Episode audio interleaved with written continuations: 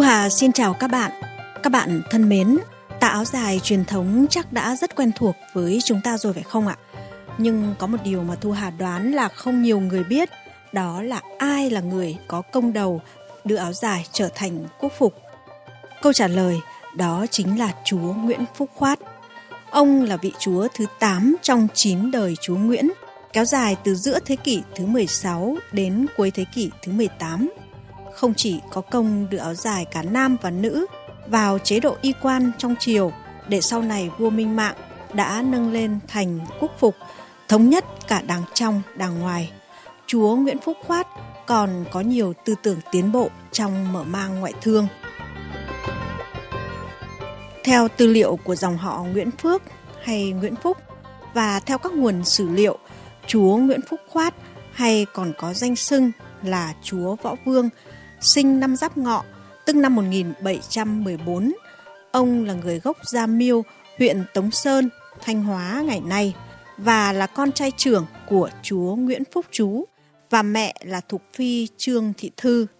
Lúc đầu, Nguyễn Phúc Khoát được phong là trưởng dinh tiền thủy, tước Hiểu chính hầu, làm phủ đệ ở cơ tiền dực tại làng Dương Xuân, Thừa Thiên năm Mậu Ngọ 1738, Nguyễn Phúc Khoát nối ngôi khi 24 tuổi, được quan triều tôn là Thái Bảo Hiểu Quận Công. Sau khi lên ngôi, chúa Võ Vương Nguyễn Phúc Khoát thực hiện nhiều chính sách cải cách, xây dựng nhà nước. Phó giáo sư tiến sĩ Đỗ Bang, Phó Chủ tịch Hội Khoa học Lịch sử Việt Nam cho rằng, nói về sự nghiệp của chúa Nguyễn Phúc Khoát, nổi bật nhất là hoàn thiện giấc mơ mở cõi về phương Nam. Thì trong lịch sử Việt Nam thì có dừng nước, có giữ nước, có mở nước, có thống nhất đất nước. Thì riêng về cái sự nghiệp mở nước thì tôi cho là Chúa Nguyễn là người có công lớn nhất trong lịch sử Việt Nam. Và người mà hoàn thiện cái bản đồ Việt Nam để có cái lãnh thổ như ngày hôm nay là chính Chúa Nguyễn Phúc Khoát. Theo sách Đại Nam Thực Lục, sự nghiệp mở nước của Chúa Võ Vương Nguyễn Phúc Khoát bắt đầu ngay sau khi lên ngôi cho đến khi hoàn thành đến vùng Hà Tiên vào năm 1757 với hai lần bình định chân lạp, thu phục các phủ lôi lạt, tầm bôn, cầu Nam và Nam Vang, rồi tiếp đến là chiêu dụ người Côn Man với sự phò tá của rất nhiều tướng tài, trong đó tiêu biểu là Nguyễn Cư Trinh. Đến năm 1757 thì hoàn thành công cuộc Nam Tiến, vùng đất Nam Bộ ngày nay đã thuộc về chú Võ, lãnh thổ Việt Nam đến thời điểm này về cơ bản đã được định hình xong. Cùng với công cuộc Nam Tiến, tại Kinh Đô, chúa Võ Vương cho xây dựng đô thị Phú Xuân mang dáng dấp một đô thị hiện đại. Nhà nghiên cứu Nguyễn Xuân Hòa phân tích. Đô thành Phú Xuân có thể nói đó là cái thể chế vương triều đầu tiên nó có mặt trên vùng đất Phú Xuân Huế. Khi chuyện Phủ Xuân từ chính dinh thành đô thành thành lập lục bộ thành lập hàng lâm viện, lập triều phục, thái độ y phục, thì chính chủ nghĩa phúc quát đã sửa sáng và hình thành một cái đô thành Phủ xuân rất bề thể trong tài liệu thư tịch rằng Kofler một người vị bác sĩ ngay trong phủ chúa, đã viết về thành phố xuân dưới thời chủ nghĩa phúc quát rất chi tiết cho chúng ta biết là đố thành phủ xuân đó có ba lớp thành có bảy cái cửa thành để vào thành và đặc biệt là lý Quý Đô cho chúng ta biết chuẩn đã xây dựng một hệ thống các phụ, các điền, các đình, các hiến với quy mô rất lớn. Chính Chúa ở Phúc hòa và người đã xây dựng phụ Dương Xuân và điền trường lạc, đình giảng hương, rồi hiến duyệt võ, rất nhiều cái công trình trong những năm đầu mới lên ngôi, Chúa Nguyễn Phúc Khoát rất chú trọng đến kiến thiết nhà nước và có những tư tưởng tiến bộ. Không chỉ tiếp tục kế thừa tư tưởng hướng biển, ông còn quan tâm đến mở mang ngoại thương, giao lưu với các nước phương Tây. Phó giáo sư tiến sĩ Đỗ Bàng cho biết. Nói đến phát triển về thương mại thì ờ, tất nhiên là từ thời chủ Nguyễn Hoàng thì đã có quan hệ trực tiếp với Nhật Bản, với Trung Quốc, các chỗ sau cũng thế. Nhưng mà những cái tài liệu để lại chúng ta nhiều mà chúng ta tham khảo được vẫn là thời chủ Nguyễn Phúc Hoạt. Trên dưới 10 nhân vật đã tham gia bên chủ Nguyễn.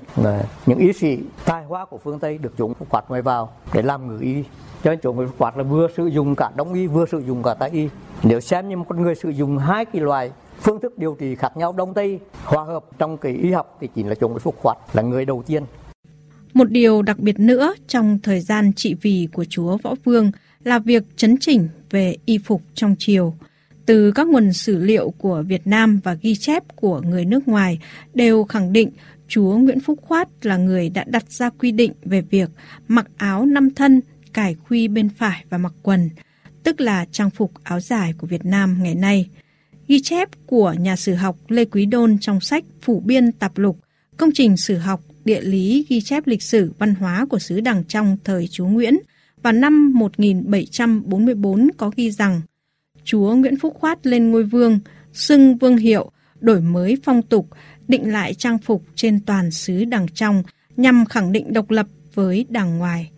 Tiến sĩ Phan Thanh Hải, Giám đốc Sở Văn hóa Thể thao tỉnh Thừa Thiên Huế nhận định. Trên phương diện khác một cái di sản rất đặc biệt mà chú Nguyễn Phúc Khoát để lại cho thế hệ chúng ta hiện nay, đó là cái áo dài Huế. Khi xưng vương, định đô thì chúa Nguyễn Phúc Khoát đã làm một cái việc mà tôi cho rằng là các triều đại độc lập của Việt Nam đều mong muốn thực hiện. Một là chế độ để y quan và hai là chế độ lễ nhạc. Y quan là chế độ áo mũ, thể hiện cái sự độc lập, trang phục của một vương triều, của một triều đại, thể hiện cái tính độc lập của một dân tộc. Và hai là chế độ lễ nhạc, thể hiện cái văn minh, trình độ của một đất nước, một cái vương triều thì chúa Nguyễn Phúc Khoát sau khi xưng vương thực ra đã làm cả hai cái này. Đối với chế độ y quan thì ông đã cải cách cả chế độ triều phục. Và sự cũng ghi các tài liệu cho biết là ông cho người tham khảo cái tam tài đồ hội của nhà Minh và kết hợp với cái tham khảo các cái trang phục trước của các triều đại trước đó, đặc biệt là triều Lê, để chế ra cái triều phục, tức là trang phục chính thức cho triều đại. Và thứ hai là đối với thường phục hay là tiện phục thì kế thừa các cái thành quả trước đó và hình thành cái áo mũ thân nhưng đến thời chúa Nguyễn Phúc Quát thì chính thức để biến nó trở thành cái trang phục chung của người đảng trong đến thế kỷ 19 thì vua Minh Mạng đó đưa nó trở thành quốc phục